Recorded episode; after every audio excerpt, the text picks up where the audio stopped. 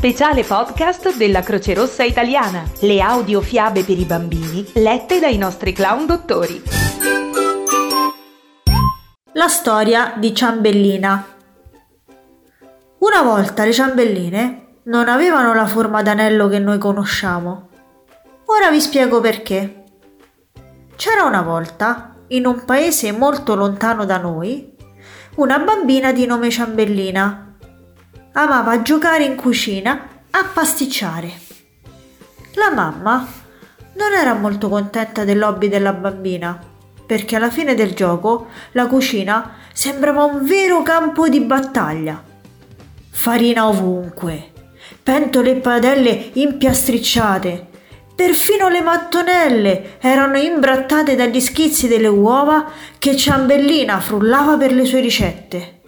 Veramente la colpa non era tutta della bambina, che in realtà stava attenta a non sporcare perché voleva molto bene alla sua mamma e non voleva che si stancasse troppo. Il fatto è che Ciambellina viveva in un paese di origine vulcanica e per questo soggetto a frequenti terremoti.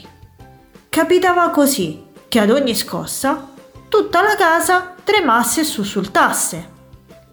Ciambellina non aveva paura perché la sua casa era solida e sicura.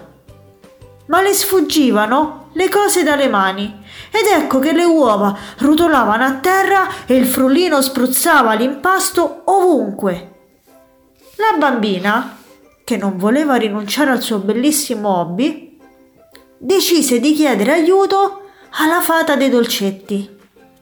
La fata era bella e dolce ma anche tanto golosa. Così disse a Ciambellina che avrebbe impedito per sempre alla sua casa di tremare se avesse cucinato per lei il dolce più buono del mondo. Ciambellina accettò e passò intere giornate a cercare la ricetta giusta e a preparare le torte più svariate. Ma le sembrava che mancasse sempre qualcosa. Finalmente un giorno riuscì a preparare dei dischetti buonissimi di pasta morbida e zuccherata che a mangiarli si scioglievano in bocca. Stavolta Ciambellina era sicura di avercela fatta. Mentre felice disponeva i pasticcini in una scatola, una scossa improvvisa li fece saltare via e finirono per infilzarsi tutti sui coltelli messi a colare in un vasetto. Ciambellina vide i suoi dolcetti tutti bucati, ma non c'era tempo di riparare. La fata aspettava impaziente già da troppo tempo. La mamma vide la bambina abbattuta e le fece coraggio. Forse si poteva riparare. Se avesse cosparso di zucchero dolcetti, forse la fata non avrebbe fatto caso a quei buchi. Ciambellina, tremante e piena di speranza, si presentò al cospetto della fata. Quando essa assaggiò il primo dolcetto, Ciambellina trattenne il fiato.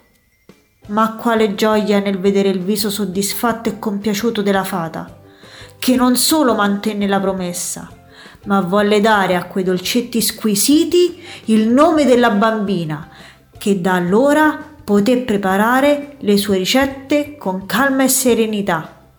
Ciao! Da Pisolina. Avete ascoltato le audiofiabe per i bambini lette dai clown dottori della Croce Rossa Italiana.